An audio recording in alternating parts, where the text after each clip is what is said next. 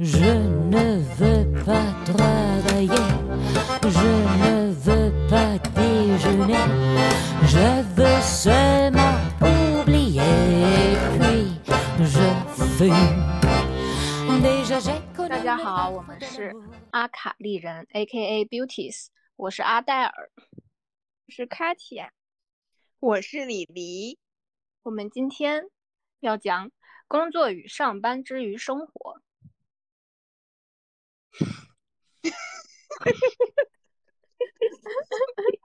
一下子陷入了一种沉默。为什么会有这种沉默呢？主要就是工作不知道要说什么，工作 上班看起来就很让人沉默。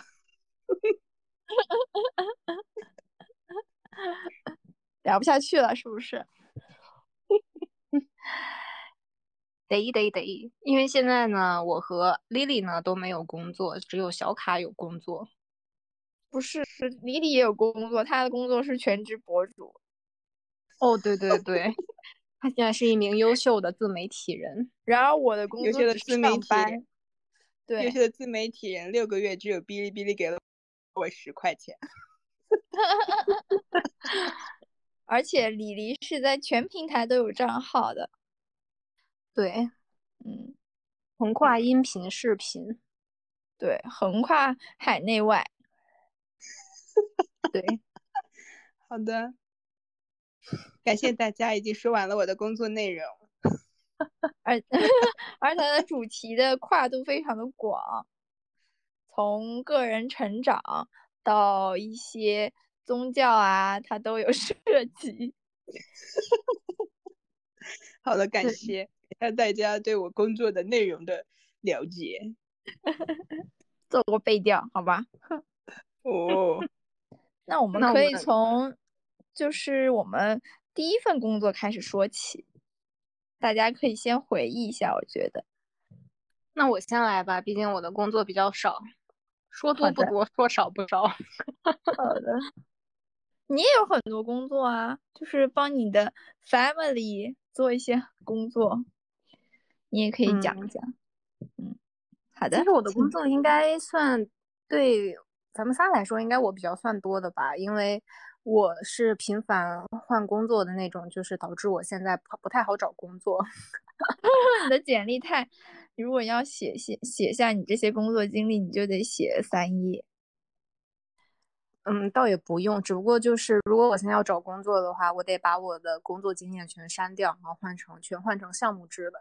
要不然呢，就是要不然面试官都会问我一个问题，就是你为什么又从上一份工作离职了呢？你对于你每一份工作都只有三四个月是怎么看的呢？因为我把这些当做一种经历，只是一种游戏人生。对，游戏人生也可以。对，就是我的第一份工作是在一家奢侈品公司做呃 merchandising planning 的一个 intern 的职位，然后是差不多四个月吧。其实是我所有工作里面时间最长的一份工作。然后在这份工作，我最大的收获就是 Lily 和小卡，然后我们至今都保持着非常密切的联络。是的，是的。是的，是的。对，然后我的那一份是我大二实习嘛，然后后来我就是研究生毕业了之后，我就回国回来找正式的全职工作，然后我先是在上海找了一家专注于呃处理垃圾的创新型循环经济咨询公司，我在里面做项目管理。哇哦，对，听着是不是很高大上的？非常高大上。这个公司的名字可能有十几个字。他他的那个公司其实就叫，呃，不能说，但是呢，就如果把英文翻译回来的话，其实就叫垃圾屋。嗯，哪个屋啊？屋子的屋。屋子的屋，嗯嗯 垃圾房也行。嗯对，然后在这份工作，我其实主要就是会面对不同的项目嘛，就是我还是蛮喜欢这种项目制的工作的，因为我这个人是比较花心，然后又非常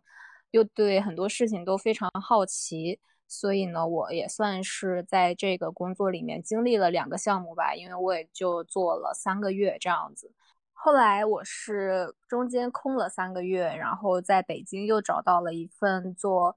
呃 NFT 项目运营的一份工作，因为我后之前有读博士嘛，然后我的论文是关于加密货币对时尚商业模式的创新影响的嘛，然后我就觉得。找一个相关的工作去看一看现实生活中到底是怎么样的，也挺有趣的。然后也大家也知道，就是国内关于 NFT 的这个政策，它比较的千变万化。所以就是我本来是要去发行，在海外发行，后来因为政策原因变成了要在海，变成要在国内发行嘛。那相当于我们就没有办法去，呃，收割更多的韭菜。或者就是变成了一个纯捞韭菜的一个项目吧，我就觉得挺没有意思的。它和我的人生哲学理论相悖，所以我就又辞职了。嗯，对，这这份工作也是做了大概三四个月吧，然后中间因为北京疫情嘛，然后大概也是居家办公了一个月，所以就是。这份工作其实我这两份工作都非常的自由，因为它没有非常的限定我的上班时间还有下班时间，所以就是我，然后又尤其就是工作内容，它后来就不太吸引我了，所以导致我非常的摸鱼，非常的没有自驱力。然后就是我其实还蛮恐惧于这种状态的，因为我会觉得我在浪费时间，但是我又会觉得说，哎呀，其实我每天什么事儿都不干的话，也能拿到很。呃，也能拿到工资嘛？那我为什么还要去努力呢？然后就会陷入一种非常恐怖的一个自我消磨的一个状态下面。所以我也是，就是当我意识到这个问题的时候，我也就是直接辞职了。这样子也会给自己一定的紧迫感，就是毕竟没有了收入来源，你就会想着说，我是不是要去再学点什么东西，然后再去面试一些其他的工作，再去看一看，去让自己有一些。收也不算是收入吧，就起码就是去怎么说呢？那个词，自我成长吧。对，然后我现在已经空窗了，怎么会是用空窗这个词呢？就是我现在已经没有工作也快三个月了吧？对，然后这三个月我是去差不多旅游了一个月。然后呢，还有其他两个月，我是在一直在申请其他的博士项目。对，然后其实这段时间也挺忙的，在家里面。然后我觉得，反正比上班有意思。对，因为我每天都在看那一些七七八八的论文啊，看一些七七八八的视频啊，然后就会觉得自己吸收了很多新的知识，只不过就是没有一个途径去把它输出吧。这是一个比较大的一个缺点，也是我最近在思考的一个问题。嗯，你可以做全职博主。对我之前有跟小凯不不有有跟 Lily 聊过这个问题，就是呃关于怎么去输出，然后还有就是关于做自媒体这件事情，因为因为我觉得做自媒体很好的一点就是它能够补充，就是我现在的逻辑还蛮有缺陷的。我觉得就是有时候我话吧。不太能说得明白，或者就是我有时候说着说着，然后就脑子就空白了，这样子。就是你明明知道那个东西是什么，但是你没有办法去把它，呃，有逻辑的把它放在一起，整理在一起，然后去给别人听这样子。但是我感觉你说的还是蛮有逻辑的呀。Thank you。对，就是我没有办法像小卡，就是在一个职位上面，然后在同一家公司，在同一个职位上面去。你已经小卡，你已经工作多久了？两年不到，马上两年。对，我觉得我连半年我都没有办法坚持。所以小卡，你要不要讲讲你的工作经历？嗯，我。我的工作经历跟阿黛尔比起来，就是比较的简单。嗯，其实我我一开始大学的时候实习的时候是挺晚晚的了，已经，因为我一开始也没有想过我要做什么。然后家里人就说啊，考个老师挺好的，什么，然后但是其实我个人不是很喜欢小孩的那种，所以我也一直在摸索的当中。然后后来一直到大三，就是有一个契机嘛，就是也不想说毕业之后马上去找工作，还是想要在嗯读个研究生，然后但是也不想说三年都在读研，所以就是想打。考虑一下国外的一些研究生项目，然后就嗯找了一个算是辅导老师吧，然后自己搜索了一下，然后回想了一下自己比较偏好的专业，然后就找到这个时尚管理的一个专业，然后也是在呃英国一年的这样一个项目，然后就是在跟嗯。在反正是在准备这个申请学校的过程中呢，我就是，呃，也是算是误打误撞，就找到了一个就是跟阿黛尔在一个奢侈品公司做了算是呃类似的一个实习生的岗位，然后也是在那个时候认识的李，然后我们三个人呢都是在这个呃奢侈品公司做实习生。那个时候呢，也是疫情前，然后那个时候就是生意啊也非常的好，然后呃，所以呢，公司里的这个实习生的岗位也比较多，所以我们大家就是都在一起做实习。然后这个实习呢，也是呃差不多五个月的时间。然后我接触下来，因为其实 merchandising 是呃。相比 marketing 的话，它更加考验人的就是，呃，我觉得是数据分析的能力，然后再加上一些 sense 嘛，就是，就是 sense 这种东西呢，就是感觉就是讲起来就是虚无缥缈，但是可能就是说，在工作的过程当中，你可能会习得的一一样东西，然后也是，呃，做这个行业，我觉得是必不可少的。一个职业素养吧，我觉得，嗯，然后反正就是这样五个月，呃，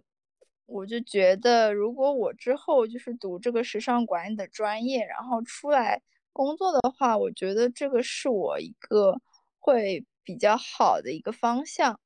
嗯，然后其实说实话，这我我们就是我研究生读的这个专业。说实话，它就是有一些高不成低不就的感觉。就它其实时尚就是是算是说一个圈子吧，就是它其实还是比较闭闭塞的。我觉得，就相比于互联网的话，它可能是说不是那么的 open to，就是所有人的那种感觉。所以呢，我就觉得啊，可能读个这样研究生也对我之后就是入这个行有帮助嘛。然后也就是在毕业之后，然后再加上有这个呃之前的实习经历，然后也是顺利的在我现在这家公司找到了一个就是跟之前实习其实是一样的一个岗位，在同一个部门，也是 merchandising。我觉得好好笑哦，我们两个这两段像是在面试的自我介绍，述职大会。怎么？那然难道我要换一个讲说法？没有没有，讲的特别好。这个 offer 给你了。谢谢谢谢 Frank you。令人心动的 offer 只能给有时尚 sense 的你。对，当然就是做这个行业，我现在感觉下来，其实就是 sense 这种东西，就是你定义它，就是我觉得是有点难的。就不管是你，我觉得更更多的是一种懂得那种怎么说，就是有眼见力，然后对一些事物又有感知度吧。可能用大白话就是这样。我觉得像时尚啊、艺术啊、摄影啊这种东西，它都是你没有办法去非常用准确的语言去描述它到底是什么的一个东西。因为就像我之前有参加过一个时尚的那种课嘛，啊不对，摄影的那种课，就很多时候老师会把那些优秀的作品给他剖出来，然后他也没有办法跟你说，就是说他到底好在哪里，因为那张照片你看上去就是所有人都能拍出来的样子，然后他就说你就是要 feel it，just feel it。对，有时候就是就有点像怎么说运动的时候那种肌肌肉记忆力一样，就是你也不好怎么说它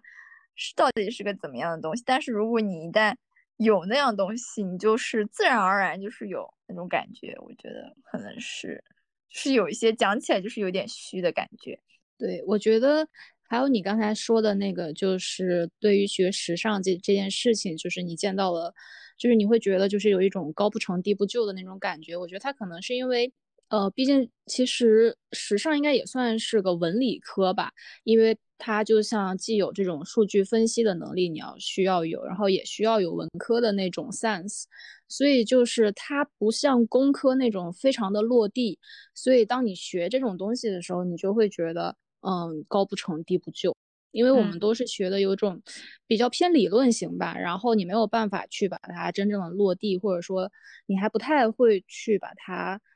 怎么在生活中或者说在工作中去运用它。嗯，因为它不像工科那样子，你可以有实际的产出。嗯，但我觉得这个也是算是商科的一个通病吧，就是你可能在学校里做这个这个那个那个的那种创业的 project，但是真正。到了实际生活中，你要把它付诸于实践的话，还是其实有很多很多的问题的。对，其实像工作中，其实很多事情你真的能有成果的话，其实是需要非常琐碎的一些事情去把它积累出来的。而这些是没有办法在商科学院里面去学习到的，因为我们学校都是一些，就像我刚才说的理论嘛，然后就是教你怎么做老板。嗯，对的。怎么怎么用 PPT 画一个公司？对，而且很多时候那个 PPT 可能就是会给我一种，就是当我在学时尚管理的时候，会有种我都当老板了，PPT 不应该让员工来做吗？我只需要跟他指点说不行，你再给我高大上一点。嗯，对的。所以李黎的工作经验呢？我应该算是实习经历蛮多的，我从。我应我从大二就开始实习了，然后可能有个六七份实习经历吧，这也就导致为什么我没有全职经工作，就是实习太多了。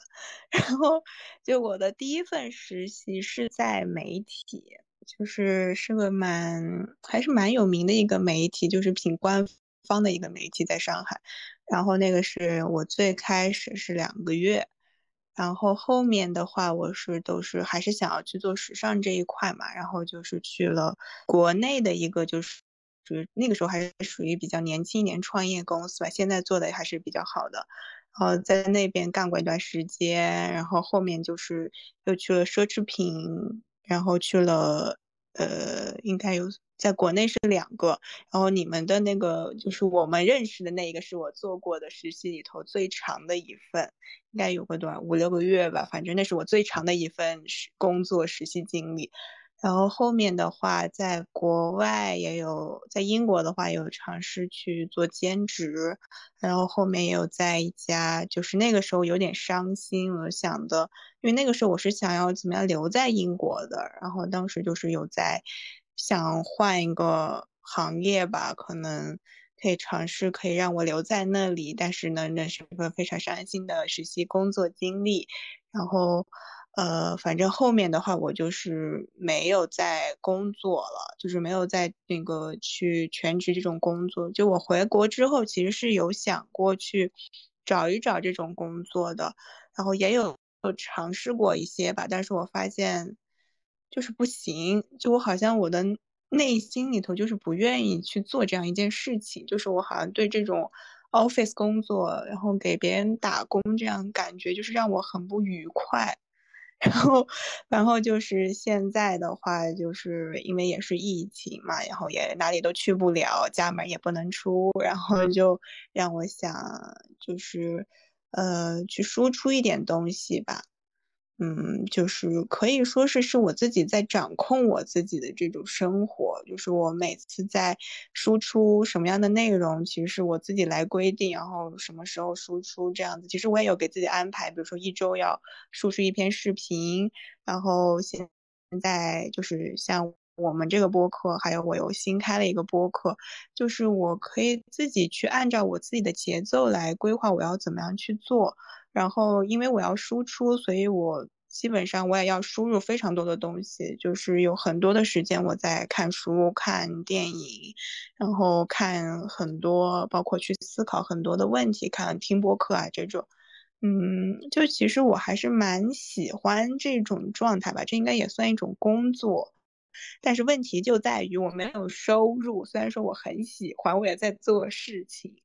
嗯，就大概是这个样子。现在。我觉得没有收入其实也挺好的吧，因为你现在是在为自己做事情嘛。但是当你有收入的时候，或者说你这个收入不是通过你做这件事情来的话，会让人产生惰性。嗯，那你会不是会？对，就相比于我之前的。实习那些让我感觉，就我当时实习，其实我们那一段我还是蛮开心的，因为当时整个环境都不错嘛。然后，呃，包括我当时的老板也挺不挺好的，我真的觉得也是一个挺好的老板。但是就是这个工作让我感觉没有那么多的激情，就是好像我就刚开始，嗯，感觉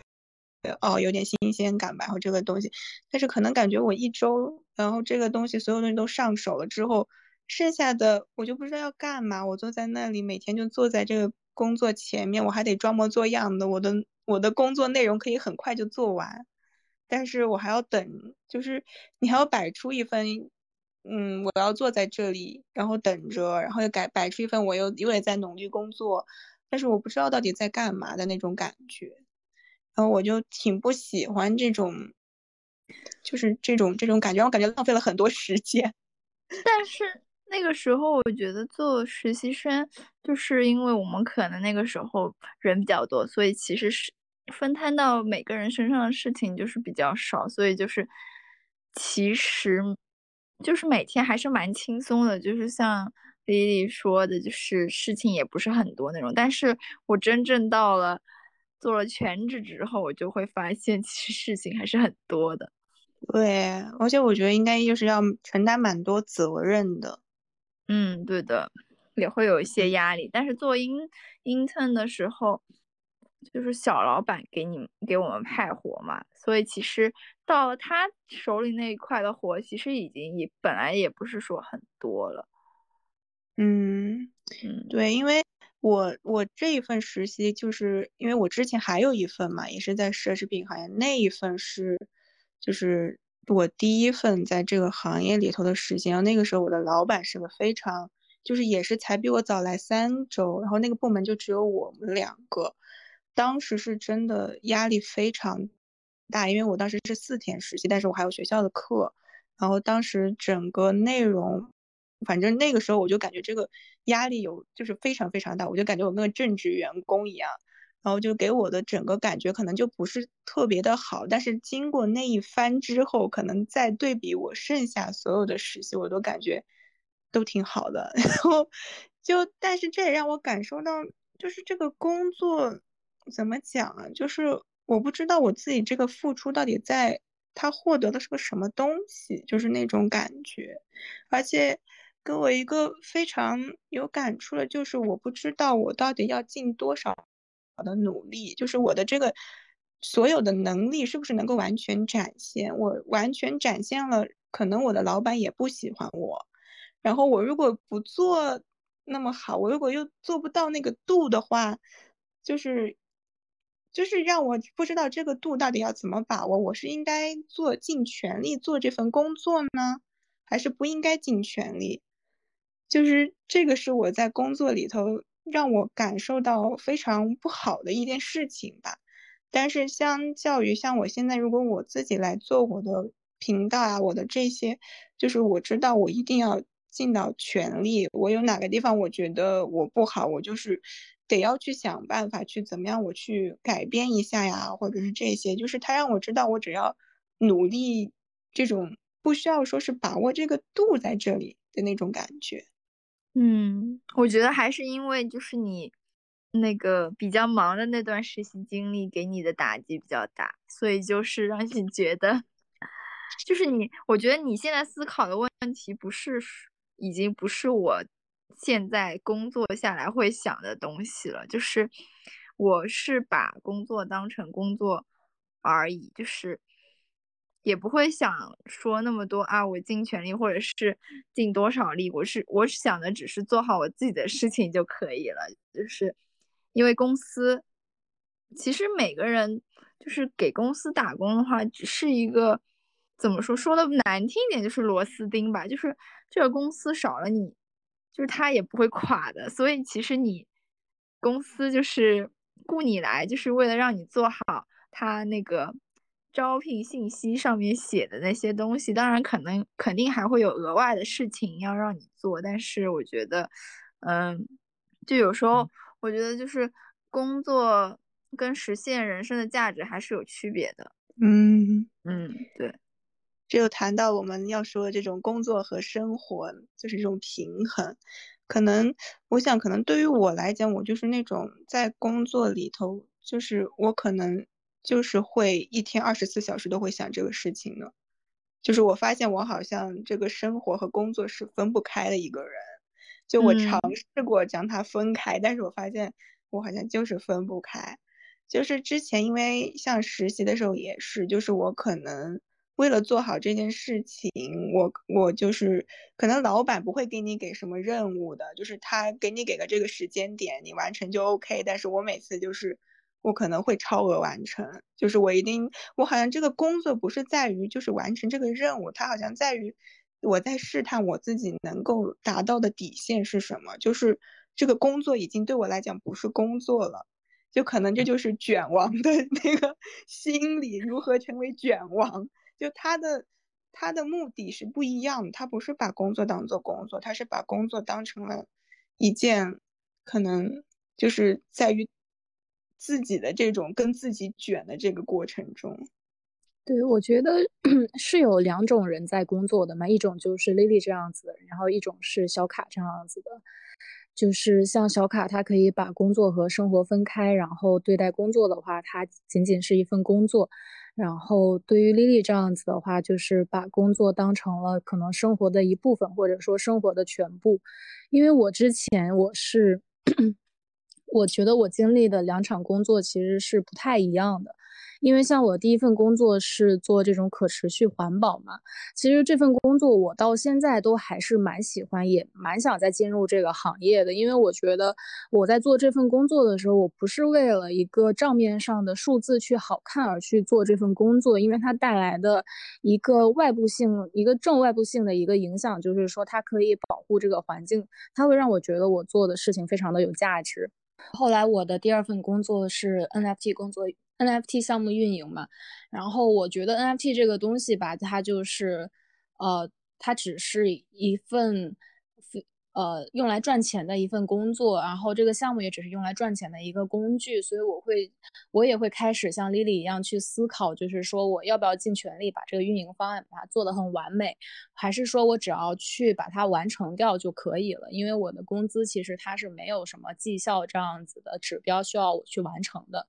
嗯，所以就是可能像我这种人的话，我是需要就是我对于工作的态度就是我需要它能给我带来就是。更多的一个价值的认同感吧，而不是说我要去赚这个，我需要靠它来有这方面的一个收入。嗯，对。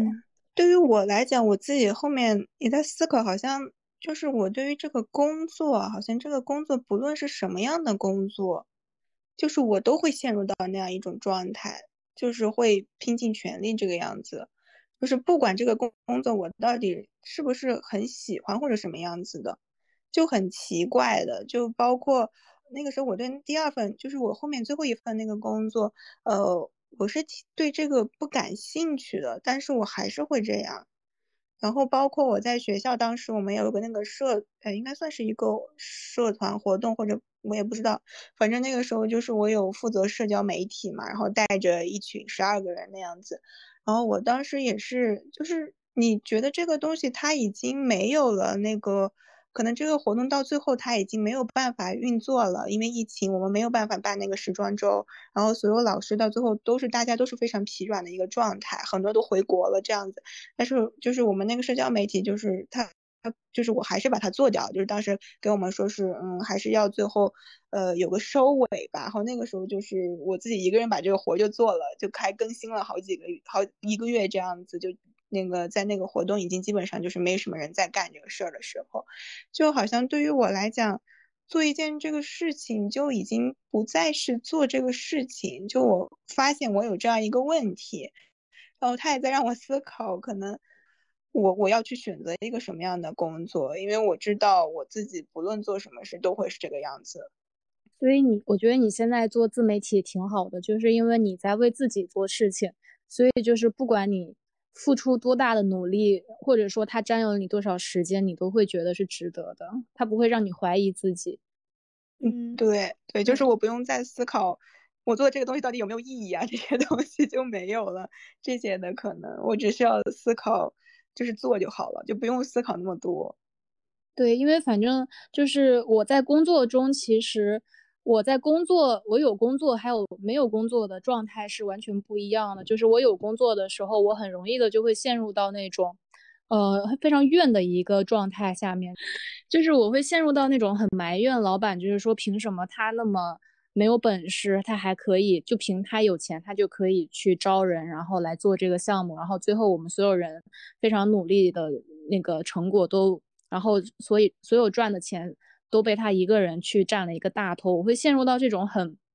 很不好的一个状态下面。但是当我跳出来这个工作的时候，我会我反思这段工作，还有反思自己的状态的时候，我才会去意识到，就是说其实。呃，老板他并没有做错什么，而且他其实已经算是，就是我在互联网上面去看其他人的那种工作帖的时候，我会觉得说我老板其实已经做的挺好的了，因为他并没有说插手太多的工作内容，他也给了非常足够的一个自由度，因为他其实也有付出就是工资，然后来让大家去做事情。然后这个工资其实也是当初大家都谈好的一个事情，所以就是其实对我对于我来说的话，我不太适合去工作。我也我其实我觉得我自己也比较适合去做自己的事情，或者说去创业，为自己干活。对，要不然我每次在工作的时候，我都会觉得我在做慈善，就是我拿着那一些其实并不足以养够养养活我的一个工资，然后去浪费我每一天的时间。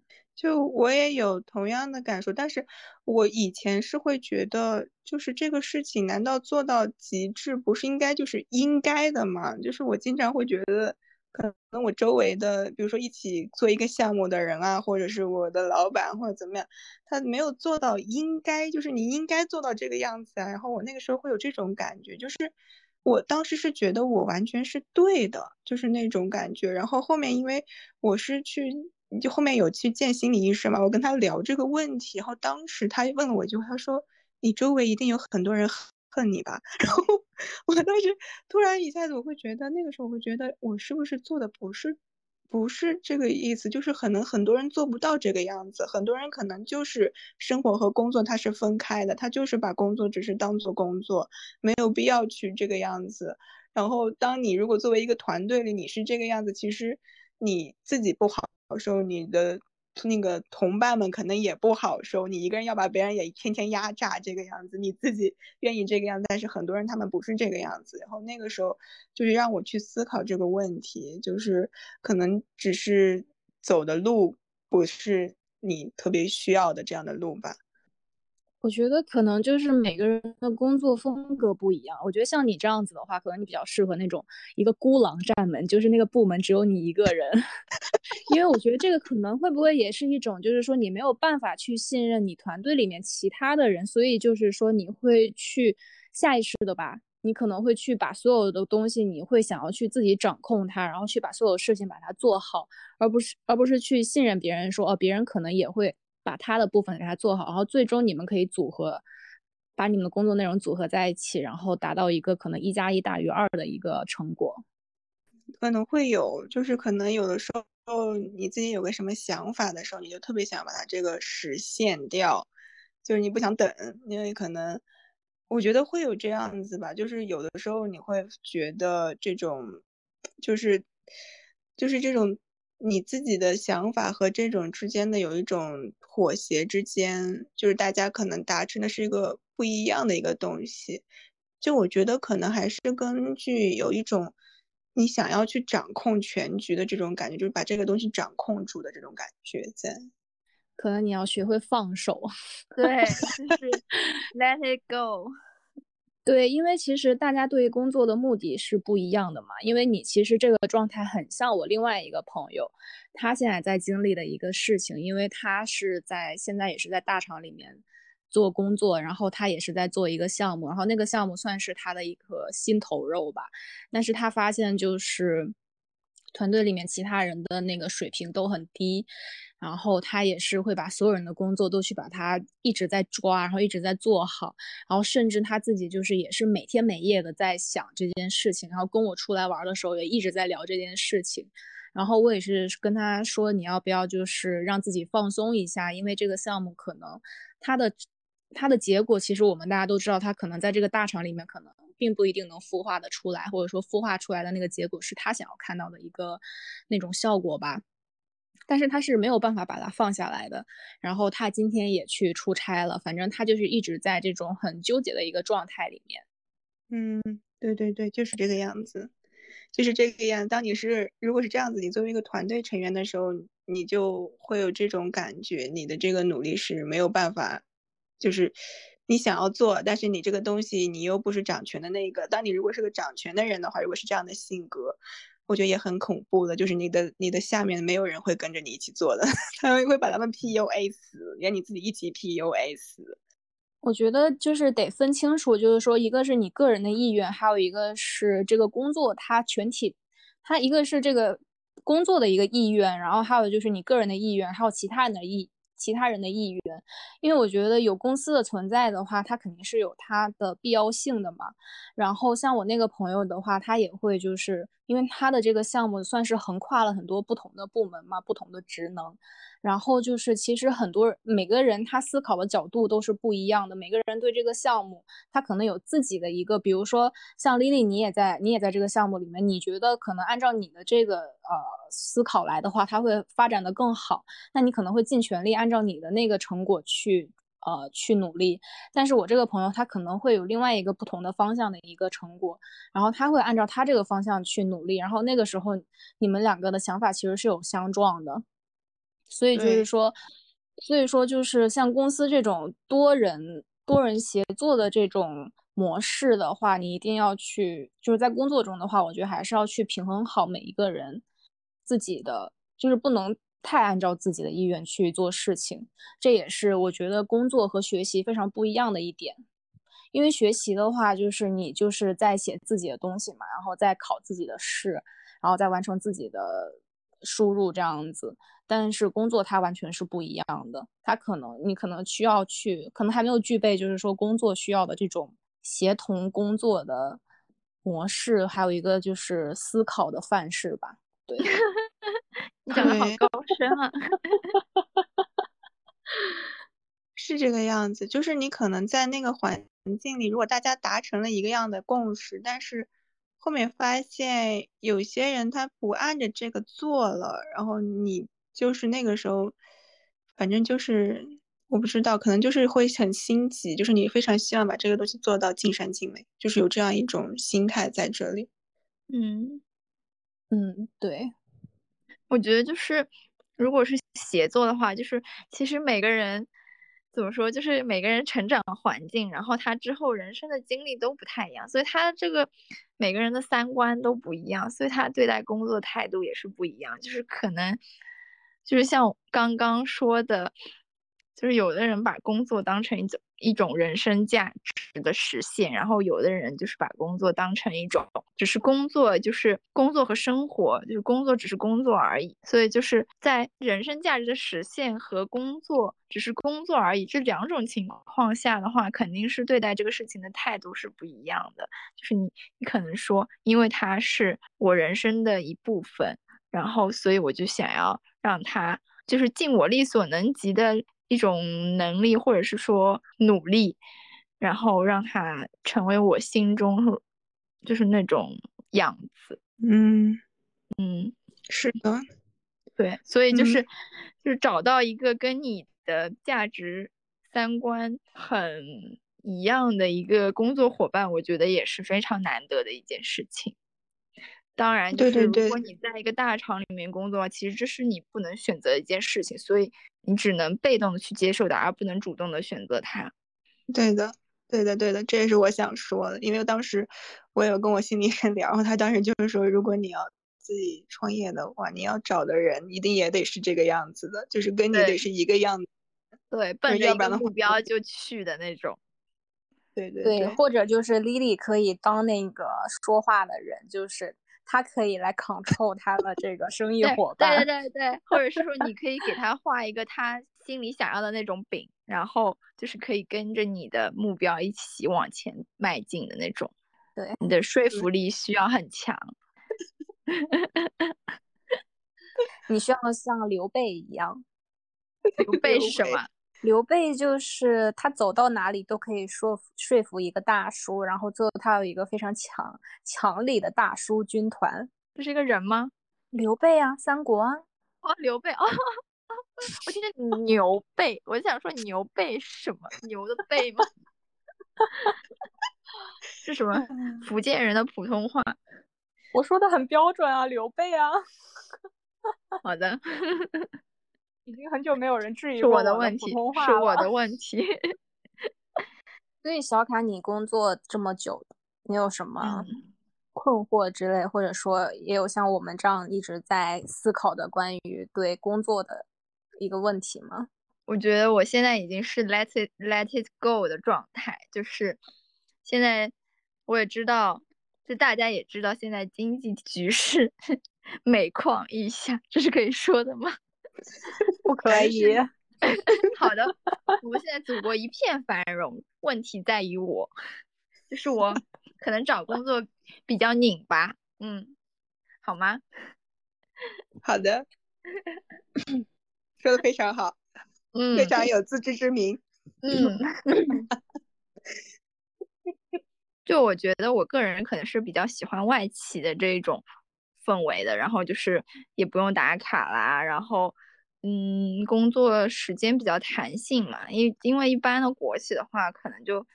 嗯，就是有一方有一些这种方面的要求，然后包括我们嗯上下级之间的关系，也不是说像嗯一般的企业来说那么的就是呃层层分明吧，就是阶级观念很重的那一种。就是我们因为其实，在一些这种不管是民企还是国企，可能说嗯对于一些前辈。可能需要有一些尊称，或者是说有一些呃人情世故方面的往来，但是像外企的话，就是会比较少一些这种硬条件、硬要求。然后对于我们这些这种嗯海外留学生来说的话，在嗯外企的工作环境下面，也是可以把你自己嗯就是在。海外不管是语言啊，或者是一些呃交流方式，也可以运用到你实际的工作当中，因为你很多时候会跟一些国外的人打交道嘛。我好奇的一点就是说，你是怎么可以就是和一家企业或者说和里面的人可以 build 一个就是这么一个 long term relationship？Because I signed a contract。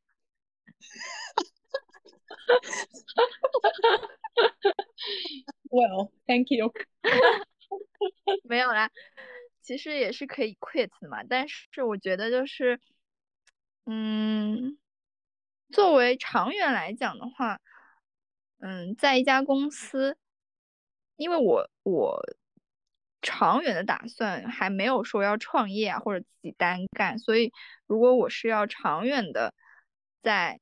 企业里面工作的话，那我觉得对于我的简历来说，在一家公司稳定的待够这段时这么两年以上，的话，对我的简历也是有帮助的。因为其实 HR 面试的时候也会看你的简历，如果你的是在一家公司比较 stable 的话，那他肯定会觉得你是一个比较就是稳定的人，stable 的员工。嗯，对，对的，这当然是就是一个好处嘛。嗯，然后其实还有一个，其实我也是觉得这个行业其实也是鱼龙，其实。不能这样说，就是每个行业都是鱼龙混杂，就是你永远不知道你下一份工作到底是个坑，是一个更好的坑，还是个更坏的坑。所以在这个没有什么好坑的情况下，我觉得是待在原地，包括外面的局势也不是很明朗的情况下，我觉得待在原地会是一个比较好的选择。包括，呃，其实。相比于我之前实习的时候，这家公司的氛围也是会更好一点，然后，嗯，大家工作起来是会更加轻松一点，所以就是这么一眨眼，两年过去了，我怎么一眨眼一周都过不去呢？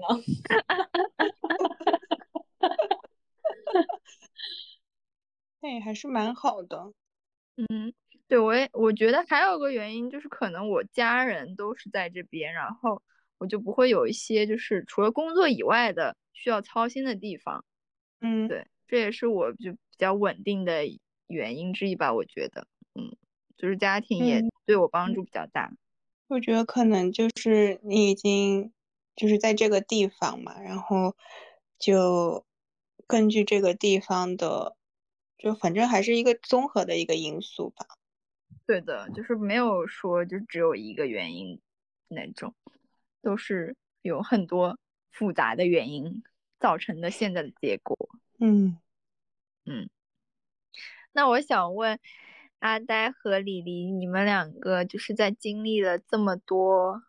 短或短或长的实习之后，你们就是实习和正职经历之后，你们对未来的职业？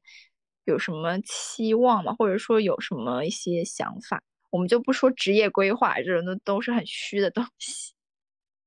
就我的话，可能还是想要，就是把我现在做的能够坚持做下去吧。就是视频还有播客，嗯。对，因为它主要还是你要做内容嘛，就我想就是能够坚持做下去就很不错了，然后就看吧，有没有什么方法可以让我赚点钱。反正现在还不至于饿死，但是我觉得就坚持做下去，做自己我想做的事情。如果，嗯，我觉得如果它是有用的话，肯定还是有可以让我盈利的什么的。方法吧，就做做看吧。嗯，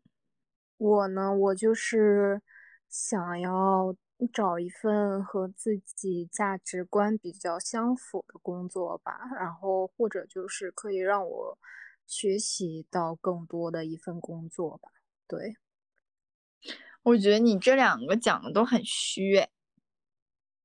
对，因为我不是一个。有规划的人，然后，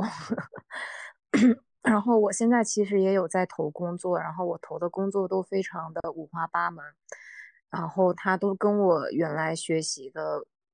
原来经历过的呃工作啊，或者说我学习的内容，它其实都不是很相符的。对，因为我可能还是一个被好奇心所驱动的一个人吧，所以我比较想去看一看其他行业是怎么样的。嗯，这是我一个比较单纯的目的，就是我也不想说靠那个工作我能干嘛。对，嗯，但是我觉得有好奇心其实是非常难得的一件事情，就是其实人在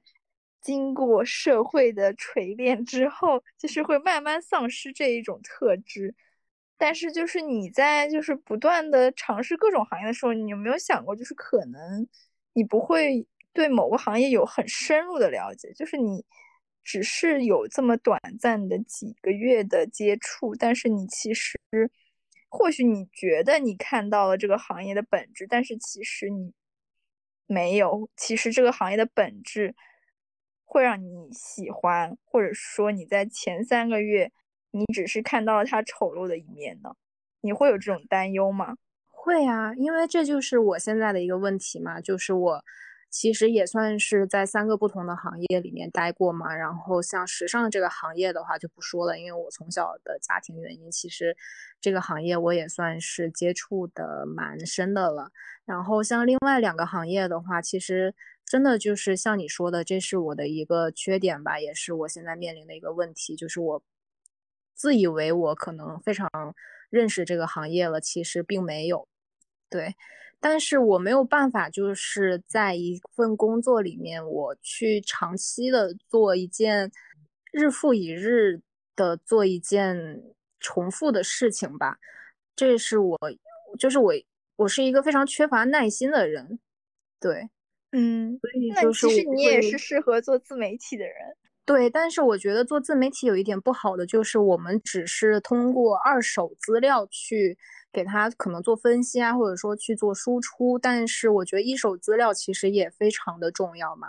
就必须要有一个亲身经历的那种感受，或者说真的和里面的人去打交道，真的去和里面的这些材料去打交道的时候，你才会对这个行业有一个更加完善、更加深入、更加真实的一个一个看法、一个认知。但是如果我纯粹做自媒体的话，我可能并不一定会去接触到呃里面的人，嗯，对。但我觉得你就是可以借助你自己的背景，然后做一些，比如说什么揭秘时尚产业的什么 秘密啦，然后大家其实是会有一些兴趣的。嗯，对我有想过，对，对我知道就是怎么去借助现有的人脉去发散出去，但是我现在可能比较有野心一点吧，就是。我想跳出这个框去看一看，如果我不通过我现有的人脉去认识的话，我可以认识到什么样子的人。然后，因为我不是有现在有在投许许多多不一样的工作嘛。然后我昨天其实是经历了一个非常那种传统的咨询公司的面试，然后它是历时了五个半小时。五个半小时的一个群面，然后就是如果大家有投过咨询公司的话，可能也知道，就是第一轮跟面试官聊天之后，就是这是小场嘛，小场你可能可以跟真人去做一个一 v 一的 interview，但是如果是大厂像 MBB 那种的话，你可能是先跟那种 VI AI 面试这样子，你去录一段视频，跟机器去做面试，然后去做机器答题这样子，你才能再去进入到这个第二轮的一个。呃，真的是真人的一个群面的这种环节，然后其实，在这个环节里面，我其实也嗯有认识到自己就是的不足吧，因为因为就是面咨询公司的话，其实大家都要练 case 嘛，然后就会练很多 case，然后我是不太喜欢为工作面试就努力这么多的一个人。因为我会觉得，就是说，在在公司里面，你其实面对的事情，可能其实跟面试的这种东西，你虽然说是一个实景演练，但其实还是不太一样的。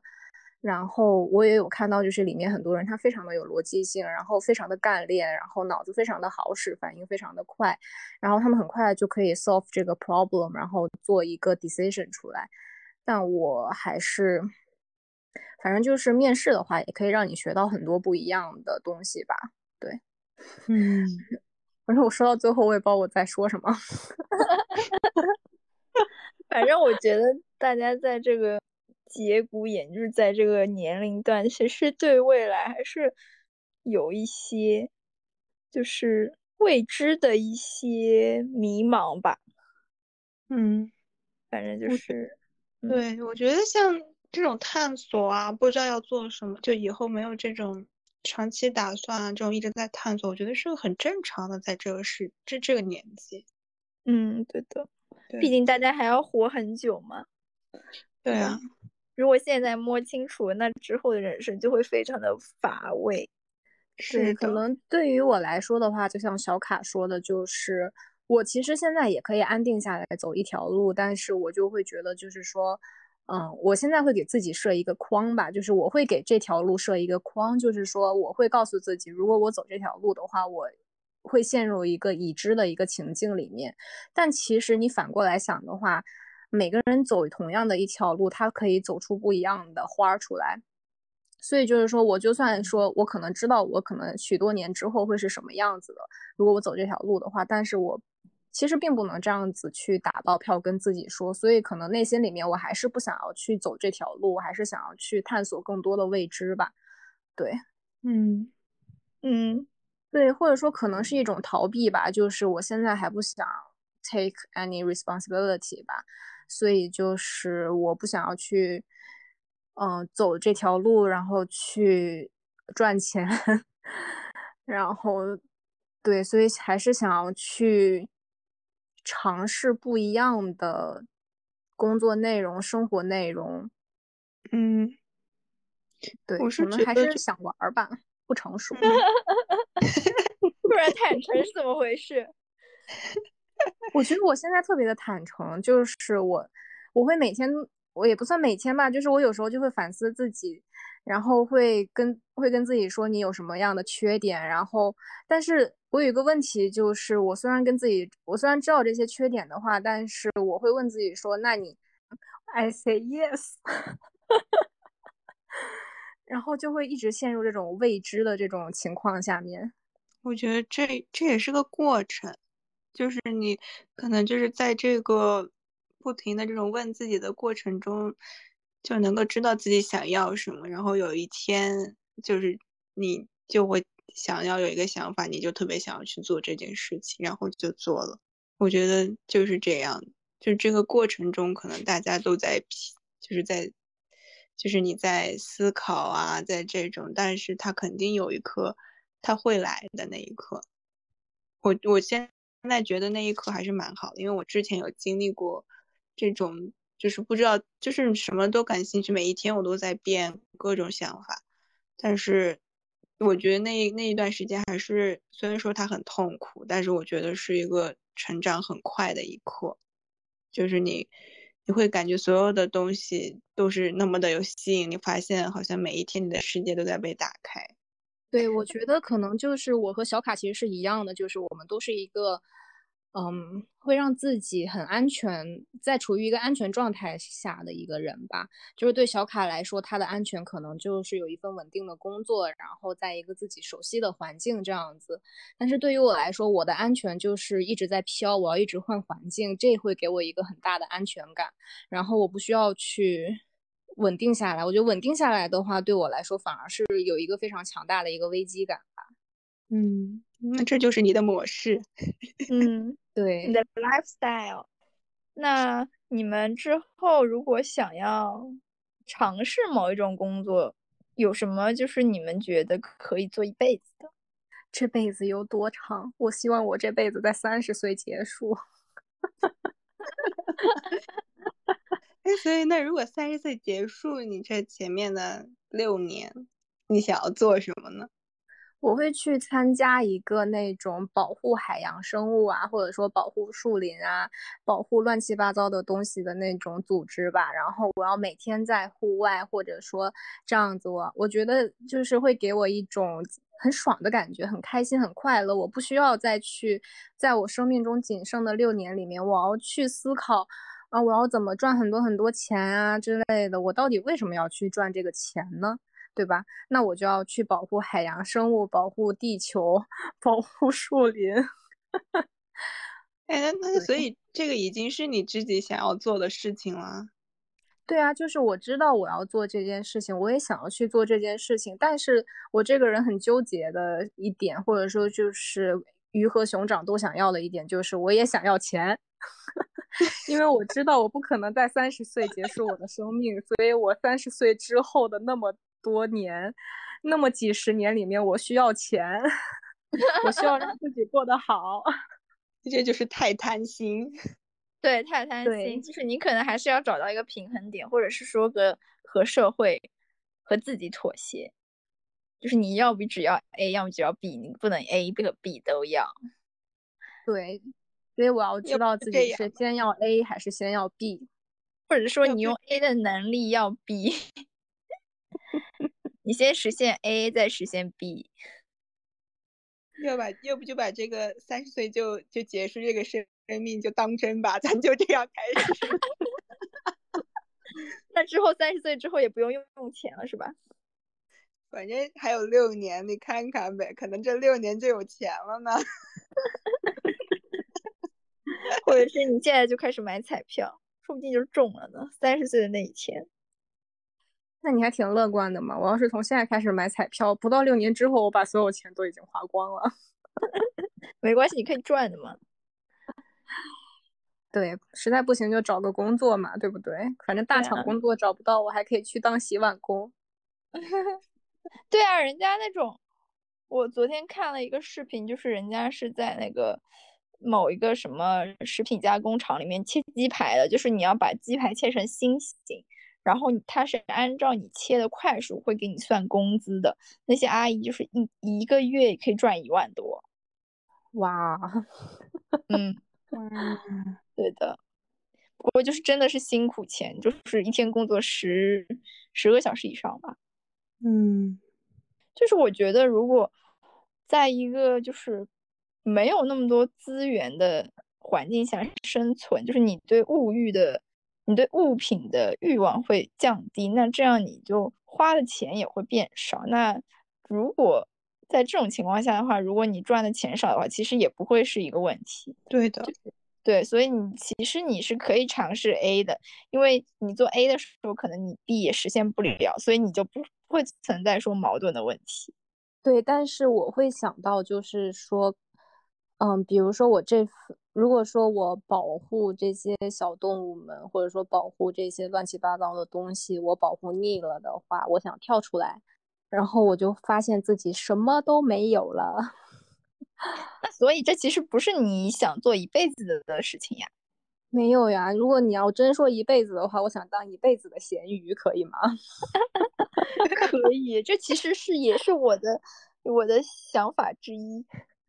对，我觉得其实。我现在的呃花销已经很低了，其实我已经非常非常久没有买衣服、没有买鞋啊什么乱七八糟的了。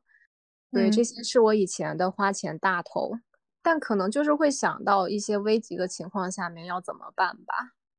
然后没有办法去嗯 balance，就是说如果我真的去做这件事情的话，我怎么去说服我的。呃，父母啊，或者是对，尤其是我的父母，怎么去说服他们？就是说去放任我去做这种和他们价值观不相符的事情吧。就是还是会和家庭会有一些羁绊，可能就是我们作为中国人的一个好与不好的一个方面吧。对，其实我有时候做梦。会梦到，就是说，呃，我父亲终于跟我决裂了，然后我就很开心的去保护海洋小生物们了。我觉得我可能还是太懒了，然后太不负责任了，所以就是会一直让自己处于这种很纠结的一个状态，既享受这个又想要那个，这是我的一个非常大的一个缺点，也是我觉得会让我陷入到现在这种情况下面最大的原因吧。对。那你们呢？你们的 life job 是什么？就我的话，因为呃，我之前不是抑郁嘛，然后我走出来的时候，那次就是我是突然开始就是穿那天打扮打扮的特别开心，就我突然想要穿衣服了，就是打扮了一番自己，然后去见我的医生，然后那天我的医生从我的门面前走过的时候，他根本就没有就没有看到我是谁。然后后面我连续三次去见他，连续三周我都是自己就是开始穿穿着打扮啊这样子，然后去见。后我的医生，他当时就说，他还问我说你这个为什么会这样穿？你这种想法，问我对时尚这种想法啊这些的。然后，嗯，他就当时我给他讲完之后，他。说的是，他说我对时尚，我觉得是个离我很远的东西。但是我听你说完之后，我觉得哦，原来他是这样的，就是就是我对这个的时候，我感觉还是蛮深的。然后包括我当时就是回回来之后吧，然后就是把我的行李箱打开，给我妈妈看我之前买的一些衣服啊，在英国，然后为了让她穿。然后包括像后面我陪她一起就是整理她的衣柜，然后那个时候就是。就是我感觉好像我更关心这个时尚或者衣服它背后的反映的这种心理上面的东西，然后就包括我跟我妈妈这样子，就是我们俩一起，就是我让她穿我自我买的一些衣服，然后我们俩这样一起这种搭配完了之后一起去上街，然后包括收拾衣柜，然后就是让她看到了自己原来。然后原来有这样的购物行为，但是我一直是陪着他这样子，就是让我感受到了这种在衣物啊这种时尚这方面，他对于人际关系的这种改善，就是这也是我想要做我的播客啊，想要做我的视频的一个原因。然后我可能也是想要深入的去进行这方面的学习，然后看能够用这种。就是人的穿着，或者是时尚这一些，它对于个人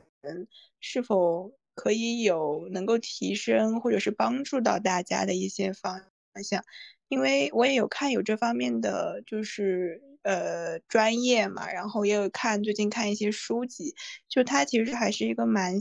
新的部分。嗯，就是我也想要继续探索一下吧，因为我感觉这个。确实也是比较新，然后因为我是有自己的这种亲身经历，可能它让我更有这种感觉到这种东西，它是有一种力量的，它是可以前行的这种感觉。嗯，所以你想要做这件事情做一辈子吗？可能会吧，就是因为我是从十二岁嘛，就那个时候就特别想要做时尚这一块，但是我一直不知道我想要做时尚里头的哪一块，就是我是知道我自己就是要做时尚行业，但是我不知道这时尚里头的哪一块是我要做的这个地方，但可能就是时尚心理学这一块，或者作为这种呢，可能就是我想要做的一个方向吧。那很好啊，你现在已经在做自己最终想要做的事情了。对，但是我觉得就是还是要坚持下去吧。嗯，对，我现在觉得最难的其实就是去坚持。是的，就包括我做视频也是，就不是前面你说我的视频为什么越做越短，然后我这周就做了那个翻倍的。比我上周时间翻了一倍，不服输的个性。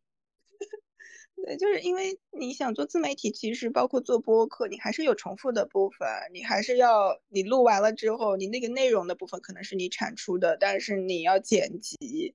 你要上传，你这个部分其实是个大头，就还是会花费你很多时间。你剪辑的时候，你要不停的看你自己的这个视频，看好多遍。每天盯着自己这张脸，然后听这个播客，可能你要听很多遍。对，就是它其实还是有这种过程的，就是你还是在不停，还是有这种机械性的重复。嗯，对，就是重复，我觉得是，对，是不可避免的。对的，发现了，Destiny。你这个让我想到了一首歌，我今天路上刚听的，就是那个姜云升的那个。我会不会成为我想要成为的人？然后它里面就是有一段，就是一直在问我会不会坚持，我会不会坚持。然后，然后他他他说，然后就是他他是一相当于一个对话嘛，这样子。然后就是他说什么？他问医生吧，说我会不会坚持？我会不会坚持？我会坚持。医生说我有病。然后我心里也在想，你确实有病。就就很烦，关键是看不到未来。鸡汤谁都会说，成功一定会来。有次我去算卦，他说我以后会有钱，那我就一直在问他，我说我会不会坚持？我会不会坚持？我会不会坚持？我会不会坚持？我会不会坚持？我会不会坚持？我会不会坚持？我会不会坚持？他说我有病。小卡呢？卡大师。别别别别别别这样说，我可承受不起啊！如如果是我的话，其实我现在也是在探索的一个阶段。其实如果我想做，如果学生能是一种职业的话，我其实是挺想做一辈子学生的。就是你可以光明正大、名正言顺的，就是学习，就是人生其实你就是要不断的学习。然后就是可以认识到真正的自己嘛，我觉得。所以其实我也是，其实也是一个比较，嗯，对未知抱有，呃，对未来抱有一些想法，或者是说是说的不切实际点，可能是就是一些幻想吧，就是可能我做各种我有一些兴趣的职业，我都可以。好像有点宽泛又不宽泛的感觉。其实就是我觉得，我希望是可以把自己的兴趣当成一种职业。当然，就是这个可能真正把它做当把兴趣做成职业的话，就是你得每天都要经历嘛。那可能又说，有可能是说，你这个兴趣真正的成为你的职业的时候，这这个兴趣又不是你的兴趣了，就是。工作本身就是，当一件事情超过那个度的时候，你就会不再那么喜欢他。嗯，其实对于这一点的话，我可以跟你说一下我的感受。好的，就是其实我一开始也会觉得，就是我兴趣不时尚嘛，然后，然后就是到现在，我虽然一直说我厌倦了它，然后我在尝试不同的职业。不同的行业这样子，但是后来我发现，就是可能真的只有当你把你的兴趣把它当做你的工作的时候，你才能够去坚持下来，因为要不然就会像我一样，就是我会立马很快就抽身出来了，我不会去想要说我要不要再坚持的在这个行业里面去做什么事情。我可能就会觉得，哎，我就不喜欢这个工作了，为什么还要再做这份工作？我就直接就辞职了。但如果它是时尚的话，或者说它是我的一个兴趣工作的话，那我可能就会想，我要怎么才会去把它坚持下来？我会去想要解决问题，而不是去直接把它 close 掉这个 case。对，嗯嗯，我觉得你说的也挺好的。就像为什么我虽然对我现在这份工作。颇有微词，但是我还是坚持到了现在一样。嗯，就是我觉得，因为我现在就是发现，呃，只有对于时尚的针对时尚问题的时候，我才会有很多很多的想法出来。我不需要去做任何的准备，我就可以啪啪啪想出很多点。但是我对于其他的行业、其他的问题，我都会觉得说，啊，对，它确实是一个问题。那我怎么解决它呢？我也不知道，我也想不出来任何的东西。是的，我觉得兴趣还是一个非常大的一个点。对，就不要逃避你自己所热爱的东西，不要感到害。原来你这么的爱他。对，这句话是说给阿黛尔听的。对我就是那个缺乏，就是一直在讲大道理，然后也知道问题是什么，但是就是一个。非常缺乏吃苦耐劳这种美那种美好品德的人，用尽力气维持，哪怕只是表面上的得体。读了很多道理，还是过不好人生的你，被骗了吧？在钢筋水泥土的树丛，为什么事情会和学校课本里教的不同？我们都忙于生计，我们都低手祈祷，我们都遍体鳞伤，我们都虚有其表，朗朗读书声于那太阳升起的早上。未成年人保护法和学校对面的小巷，这是个最好的。时时代，